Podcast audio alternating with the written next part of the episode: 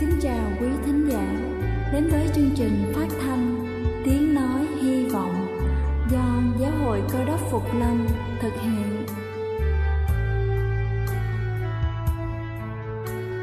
Kính thưa quý vị, Đức Chúa Giêsu trước khi Ngài về trời đã ban cho các môn đệ của Ngài một điều răn mới, đó là họ phải yêu thương nhau như chính tình yêu mà Ngài đã dành cho họ. Quả thật vậy thưa quý vị, tình yêu thương là một món quà vô giá mà Chúa đã ban cho nhân loại, và đó cũng là thông điệp mà chúng tôi muốn gửi đến toàn thể quý vị. Nếu quý vị muốn tìm hiểu thêm về chương trình, về niềm tin hoặc muốn nghiên cứu về lời Chúa, xin quý vị gửi thư về chương trình phát thanh Tiếng Nói Hy Vọng, địa chỉ 224 Phan Đăng Lưu, phường 3, quận Phú Nhuận, thành phố Hồ Chí Minh, hoặc gửi email cho chúng tôi theo địa chỉ tiengnoihyvong@gmail.com. Ngoài ra, quý vị cũng có thể liên lạc với bất kỳ hội thánh Cơ đốc Phục Lâm tại địa phương gần nhất. Xin chân thành cảm ơn và kính mời quý vị lắng nghe chương trình hôm nay.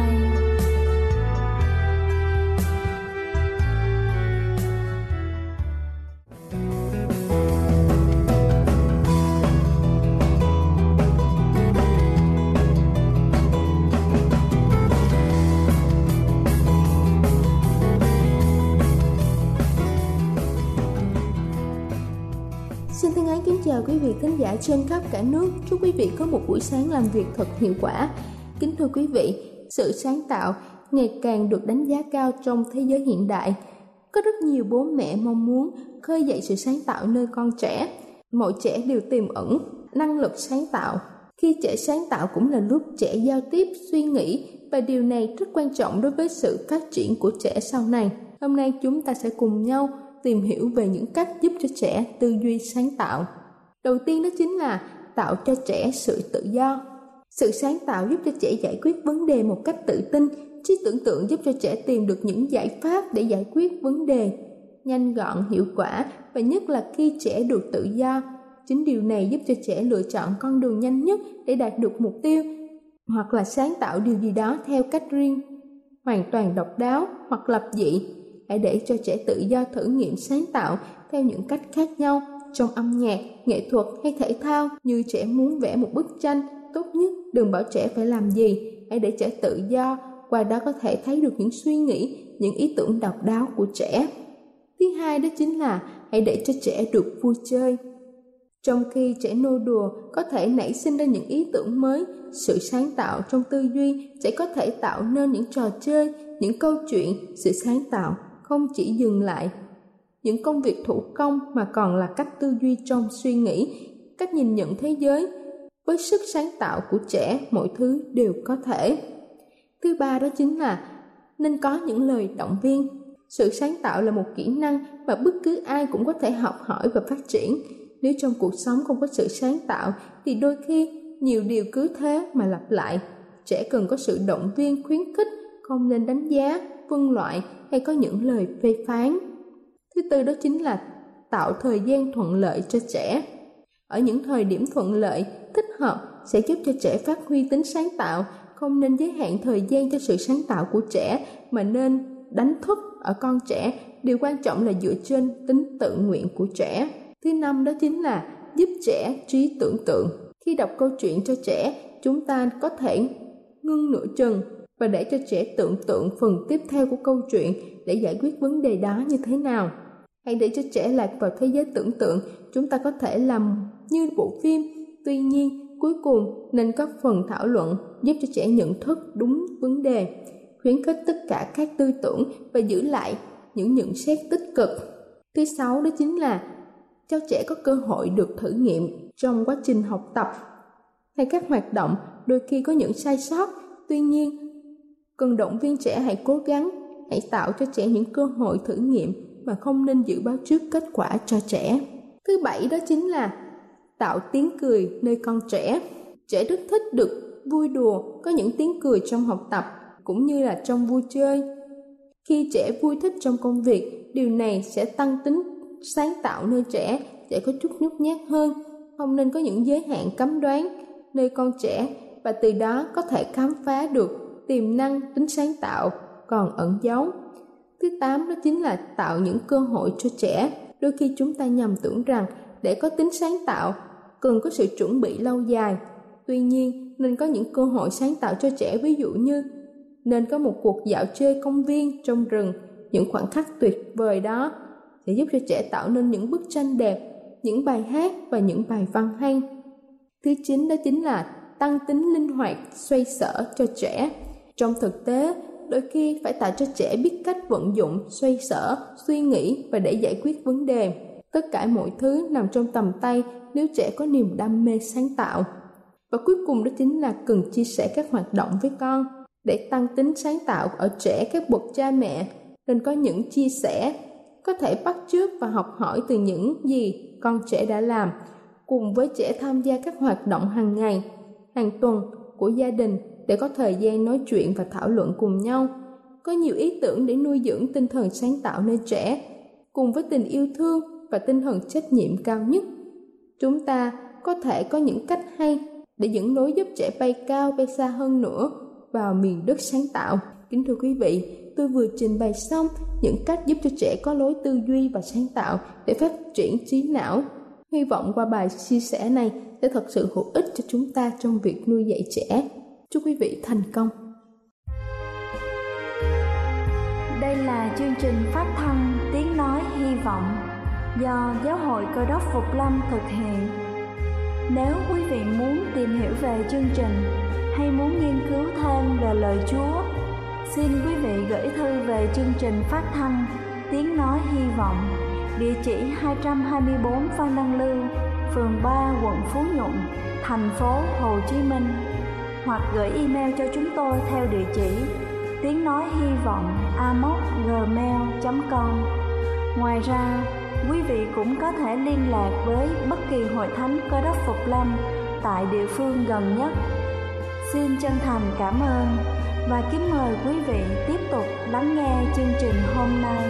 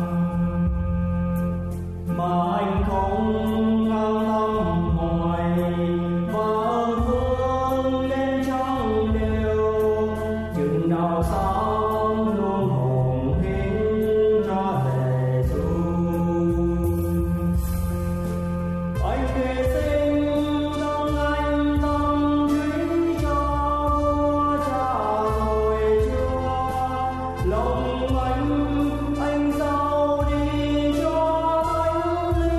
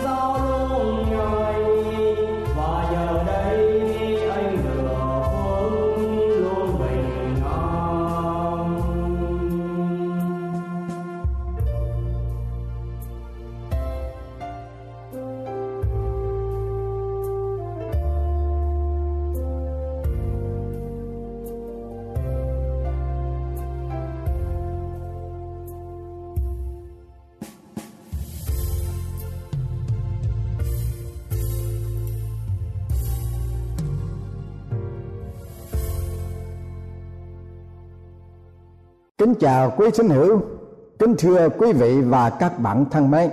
Chương trình truyền thông sẽ cùng với quý vị hôm nay chúng ta tìm hiểu về đề tài giá trị đích thực của con người.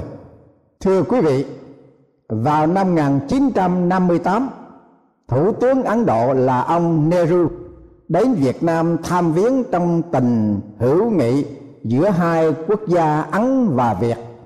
Thủ lãnh của nước Việt Nam chuẩn bị cho cuộc tiếp đãi rất ân cần và thân thiện. Một đoàn văn nghệ cổ nhạc được tuyển chọn và đưa vào phủ chủ tịch để biểu diễn văn nghệ trong buổi tiếp tân. Trước khi bắt đầu thực hiện chương trình, đoàn văn nghệ gồm có 5 người, 2 nam và 3 nữ, được căn dặn là phải biểu diễn cho thật hay, cho thật gọn gàng và thật đẹp. Đừng kéo dài, nhất là đừng có những sự lúng cũng xảy ra nửa chừng. Anh Văn Bá Anh thổi càng đệm cho anh Đinh Quả đánh 12 trống bài nhạc võ Tây Sơn. Anh ta rất bình tĩnh dạo khúc đầu, rất là nhịp nhàng, uyển chuyển, khiến cho khán thính giả vỗ tay tán thưởng vang dậy như sấm vang.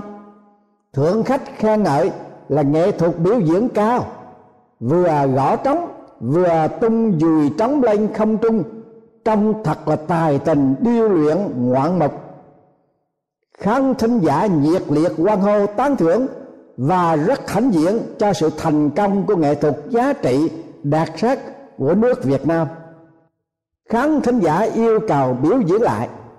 Anh Quả phải mấy lần ra cúi chào đáp lễ, nhưng không biểu diễn lại lần nào cả. Quý vị có biết tại sao không? Vì lúc anh Quả múa hai dùi trống vào nhau để tạo nên cái tiếng vó ngựa lót cắp, thì không biết vì sao bất ngờ một chiếc dùi trống vang tung ra khỏi tầm tay. Anh hoảng hốt, toàn thân của anh như điện giật, mồ hôi toát ra. Phan này nguy quá rồi, làm sao biểu diễn tiếp tục được đây?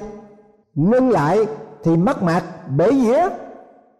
Anh vừa múa dẻo đôi tay trước mặt trống, vừa suy nghĩ phải làm sao bây giờ. Trong khi ấy thì chiếc dùi trống ấy lại rơi ngay xuống trước mặt anh. Anh nhanh tay tóm lấy ngay, rồi gõ liên hồi lên mặt trống. Tiếng vỗ tay vang dậy như sấm. Sảng trớn được phấn khởi, anh bình tĩnh biểu diễn đến hết bài. Mà nào ai đâu có biết được chuyện ấy đã xảy ra. Thưa quý vị và các bạn, tuy đây là một câu chuyện ngẫu nhiên, một vướng vấp đã xảy ra trong chương trình văn nghệ, hay một tai nạn trong bất cứ ngành nghề nào của mọi người, nhưng nó cũng là một câu chuyện xảy ra hàng ngày trong đời sống của xã hội loài người chúng ta đang sống trong thời đại ngày nay. Loài người ca tụng sự thành công về nghệ thuật, sự phát minh tối tân về kỹ thuật, sự an ninh làm ra của đời sống vật chất và sự khám phá ngoại tầng không gian. Phần nhiều người căn cứ vào đó cho rằng đó là giá trị của đời sống con người. Nhưng thật ra điều đó chỉ là sự thành công có tính cách nhất thời, sự may mắn thoáng qua tạm bợ, song con người không cảm được đó thôi. Trong phúc âm Tăng Ước, Đức Chúa Giêsu đã phán dạy tỏ tường về giá trị đích thực của đời sống con người như thế nào. Chúng ta hãy xem trong sách Ma-thi-ơ đoạn 16 câu 26 theo bản diễn ý như sau: nếu một người chiếm được cả thế giới nhưng mất linh hồn, tức là mạng sống, thì có ý gì? Vì không có gì đánh đổi được linh hồn, tức là mạng sống, hay là sanh linh. Sự sống của con người gồm có hai phần, thể chất và tâm linh. Cả hai đều phải được nuôi dưỡng và duy trì giá trị đích thực của nó. Ma-thi-ơ đoạn 4 câu thứ 4, Chúa có dạy rằng: Người ta sống chẳng phải chỉ nhờ bánh mà thôi, song nhờ mọi lời nói ra từ miệng Đức Chúa Trời. Như vậy thì ở đây chúng ta thấy thực chất của con người không phải ăn uống để nuôi dưỡng cơ thể mà thôi, nhưng còn phải nhờ lẽ thật của Đức Chúa Trời, lời phán của Đức Chúa Trời để nuôi dưỡng cái đời sống tâm linh nữa. Thế lực của cái ác thì cố tình làm giảm cái giá trị đời sống tâm linh, tinh thần đạo đức trong xã hội loài người. George Colton là một chủ tịch hội thân hữu tù nhân. Ông kể rằng trong một buổi ăn trưa gồm có các nhân vật thẩm quyền tại Washington DC, ông Colton có làm quen với một nhân vật trong bữa ăn trưa hôm đó. Ông hỏi vị ấy rằng vấn đề nào mới nhất mà ông đang để tâm đến. Nhân vật ấy đáp rằng chúng tôi đang cố gắng triệt hạ bản luật pháp 10 điều răn trên tường trong các trường học xuống. Chúng tôi muốn giải phóng cho trẻ em. Thưa quý vị và các bạn, chúng ta đã thấy cái hậu quả của công việc làm đó để gây nên sự tai hại không biết bao nhiêu vụ bắn giết tại các học đường, từ cấp tiểu học, trung học và đại học. Bao nhiêu trẻ thơ, học sinh và sinh viên đã phải chết một cách tức tưởi trong các vụ bắn nhau trong học đường. Học đường các cấp trở nên một nơi đầy ác mộng cho phụ huynh và học sinh. Tác động tai hại đã gây nên như vậy là do hậu quả của những người lợi dụng quyền thế để loại trừ luật pháp 10 điều răn của Đức Chúa Trời ra khỏi học đường. Mà luật pháp của Đức Chúa Trời là một cái nguyên tắc để duy trì đạo đức và luân lý của con người ở trong xã hội loài người bất cứ ở nơi nào. Quan tòa Romers của tiểu bang Alabama đã trưng bày cái bản luật pháp 10 điều răn tại tòa án của ông và treo trên bức tường, và ông cầu nguyện trước khi mỗi phiên tòa do ông xét xử. Trong khi đó, thống đốc của tiểu bang này tuyên bố rằng ông sẽ dùng quyền uy của ông và mọi lý lẽ hợp pháp cùng huy động tất cả lực lượng trừ bị quốc gia để ngăn cản và hạ bệ 10 điều răn trong tòa án và các công sở.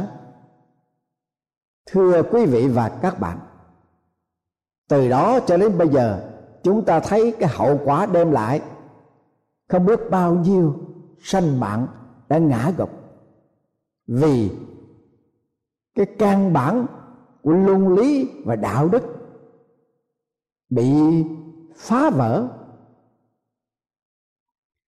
Sau cái vụ xì can đan tình ái của Tổng thống Clinton, có một cuộc họp báo tại Moscow. Tổng thống Clinton trả lời rằng tôi nghỉ phép 2 tuần lễ, xin lỗi vợ con tôi và giải quyết mọi sự. Bây giờ tôi trở lại làm việc những điều có hiệu lực với người dân Mỹ. Quý vị nghĩ như thế nào? Địa vị của một tổng thống là một lãnh tụ hay là một người làm việc? Luật pháp, luân lý và đạo đức Mỹ quốc không còn có hiệu lực. Tinh thần đạo đức và đời sống tâm linh trong xã hội ngày nay còn có giá trị được bao nhiêu? Giá trị đạo đức của con người bị sa sút, đời sống tinh thần của con người suy giảm, thì xã hội loài người lâm vào tình trạng bi đát.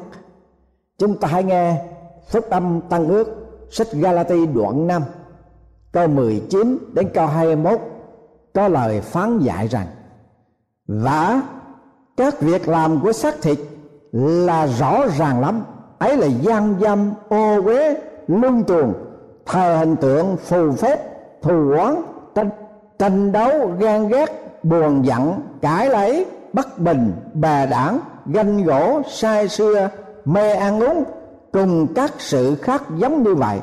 Tôi nói trước cho anh em như tôi đã nói rồi, hễ ai phạm những việc thế ấy thì không được hưởng nước Đức Chúa Trời.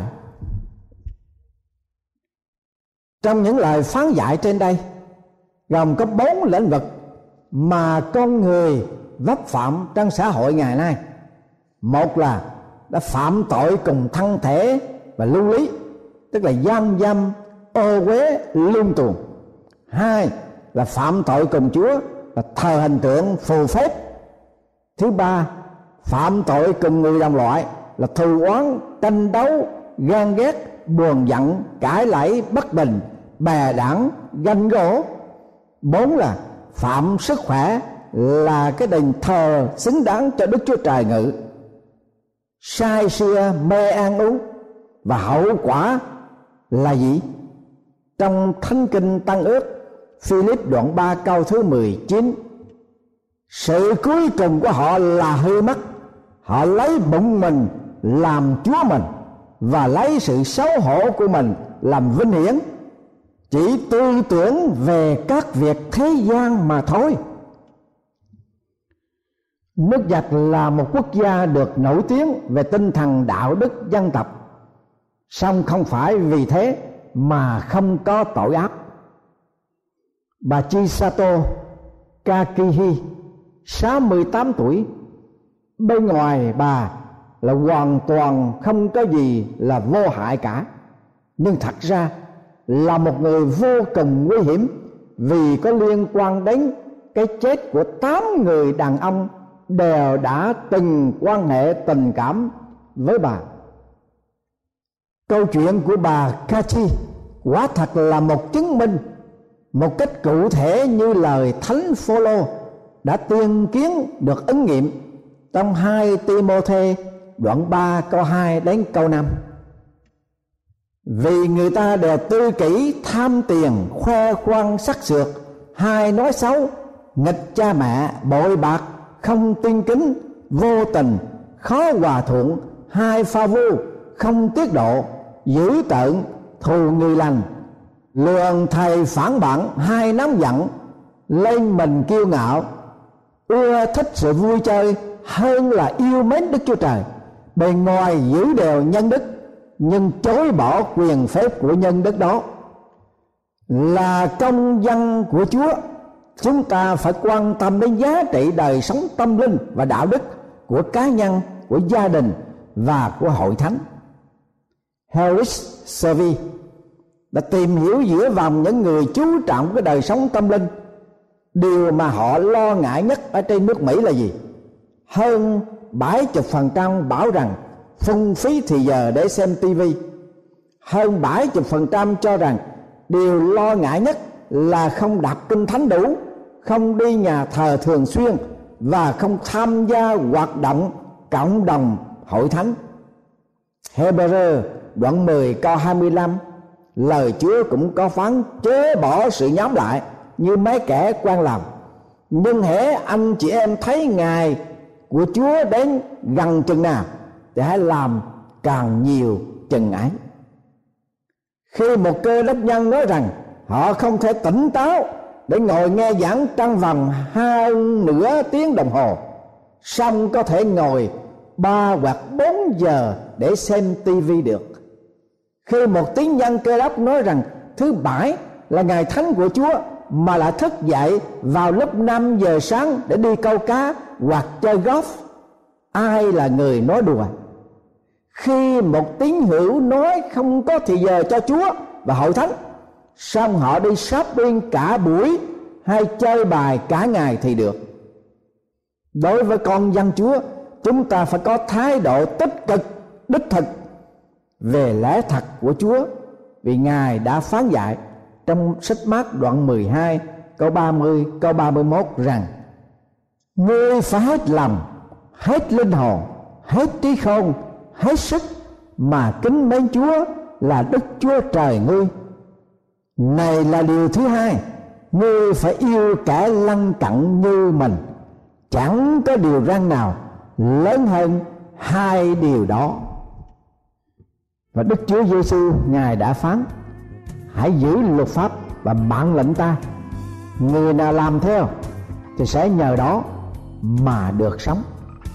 Nguyện Chúa Ngài thức tỉnh các tín nhân Cơ Đốc để làm theo lời Chúa. hồi cho đức tin của họ được kết quả trong sự cứu rỗi của Chúa. Và nguyện xin quý thính hữu hôm nay đến với Chúa Giêsu và mời Chúa Giêsu ngự trị vào trong tâm hồn của quý vị, để Chúa có thể thêm sức cho quý vị tin nhận Ngài và làm theo lời Chúa phán dạy, để duy trì cái giá trị đích thực của con người ở đời này và được sự cứu rỗi ở trong đời sau khi Ngài trở lại trần gian này. Amen.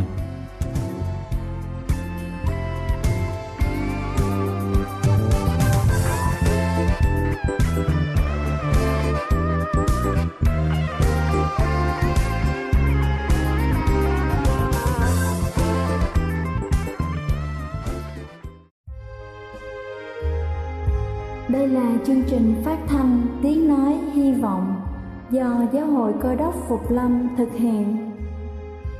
Nếu quý vị muốn tìm hiểu về chương trình hay muốn nghiên cứu thêm về lời Chúa, xin mời quý vị gửi thư về chương trình phát thanh Tiếng Nói Hy Vọng, địa chỉ 224 Văn Đăng Lưu, phường 3, quận Phú Nhuận, thành phố Hồ Chí Minh, hoặc gửi email cho chúng tôi theo địa chỉ tiếng nói hy vọng amos@gmail.com.